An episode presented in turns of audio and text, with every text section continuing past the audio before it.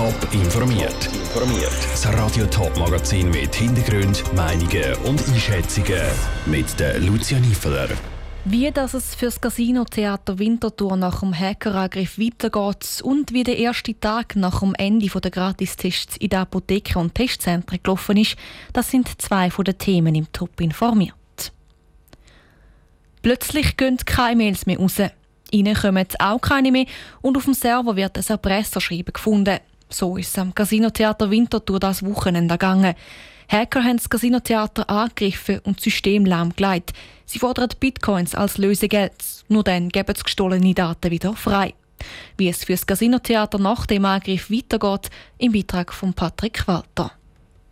Die Hacker haben am Wochenende den gesamten E-Mail-Verkehr vom Casino-Theater Winterthur lahmgelegt. Und sie haben auch den Zugriff auf ein Planungstool blockiert, das die Angestellten für Buchungen im Restaurant Freddy brauchen. IT-Experten sind im Moment daran, das Problem zu lösen. Noch läuft aber noch nicht ganz alles wieder rund, sagt Steffi Carolino vom Casino-Theater Winterthur. Wir gehen davon aus, dass der Empfang und das Versenden von Mails im Idealfall eigentlich heute wieder möglich sein Wir gehen davon aus, dass wir bis Mitte Woche wieder auf dem Stand sind vom letzten Samstagabend, dass wir eigentlich alle Daten wieder so weit updated haben. Das geforderte Geldzahlen kommt für das Casino-Theater nicht in Frage, weil sensible Daten haben die Hacker keine gestohlen. Auf die haben die Hacker gar keinen Zugriff gehabt. Das System in Zukunft trotzdem besser vor einem Angriff schützen, ist laut Steffi Carolino aber schwierig, weil die Hacker haben einen Virus braucht, wo die Virenprogramme gar nicht entdecken. Das heißt, wir können in dem Sinn wenig mehr machen, als das wir eh schon machen, nämlich unser System schützen mit allem Möglichen, was wir haben. Und die Wahrscheinlichkeit, dass wieder etwas durchkommt, die ist aber einfach gleich da.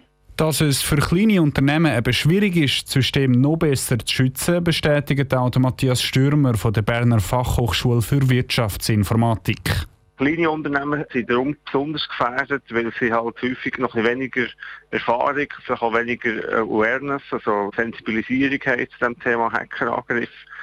Sie haben häufig vielleicht auch nicht die bestausgebildeten Security-Leute und darum sind sie ein einfaches Opfer. Die Gefahr bleibt also, dass das System vom Casinotheater wieder einmal von Hackern lahmgelegt wird. Der Beitrag von Patrick Walter. Bis die Kommunikation per Mail wieder funktioniert, ist das Casinotheater ganz altmodisch nur über das Telefon erreichbar. Wer sich auf das Coronavirus testen lassen muss sich heute selber ins Portemonnaie langen. Der Bund zahlt die Corona-Tests nicht mehr in jedem Fall.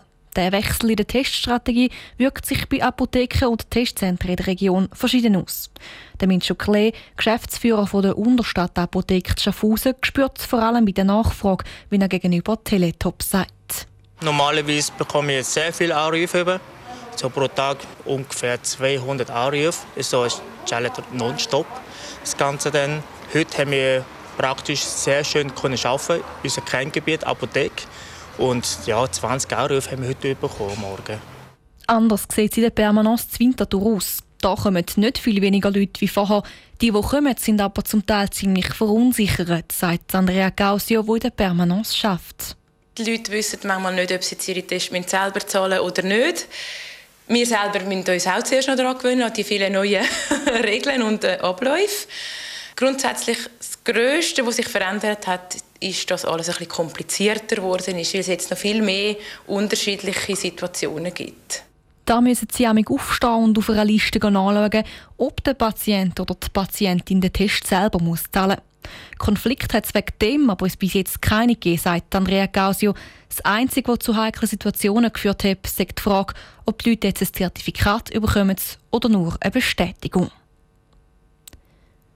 Fotos von den eigenen Kindern auf Facebook, Instagram und Co. stellen. Für die einen Eltern kommt das gar nicht in Frage. Andere dokumentieren jeden Schritt im Leben vom Nachwuchs online. Eine Aktion vom Bund stellt jetzt die Frage, was zeigen mir von unseren Kindern im Internet? Der Bundeshauskorrespondent Dominik Meyerberg ist dieser Frage nachgegangen.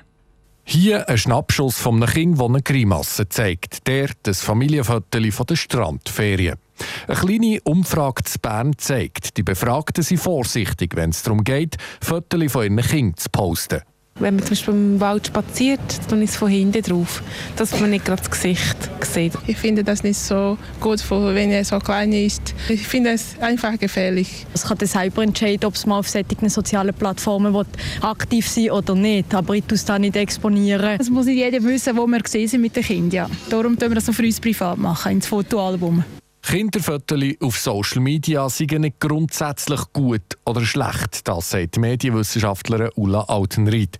Die Frage ist vielmehr, was für Fotos. Und sie gibt zu bedenken, dass nicht alles, was aus der Perspektive der Eltern schön und herzig ist, auch für das Kind vorteilhaft ist ein Kind, das gerade schläft und dabei vielleicht irgendwie so die Mundwinkel ein bisschen verzogen hat, vielleicht zappert es auch ein bisschen. Das kann niedlich aussehen für das Kind, aber es ist irgendwie doch eine intime Situation und vielleicht unangenehm, wenn es wüsste, dass es jetzt gerade schlafend fotografiert wird.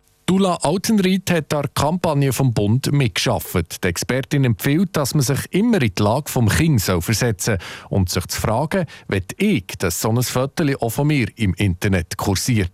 Klare Tabusigen, Fotos, die das Kind wenig hat, sensible Daten wie der vollständige Name oder auch Fotos, die das Kind in einer schwierigen Situation zeigen.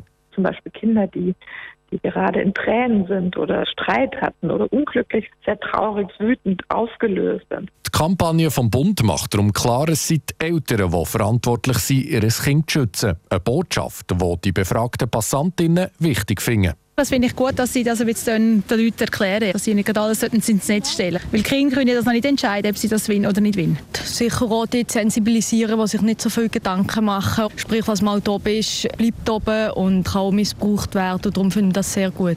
Die Kampagne vom Bund dauert noch bis Ende Monat mit dem Ziel, die Privatsphäre vom Kind besser zu schützen. Top informiert, auch als Podcast. Mehr Informationen gibt es auf toponline.ch.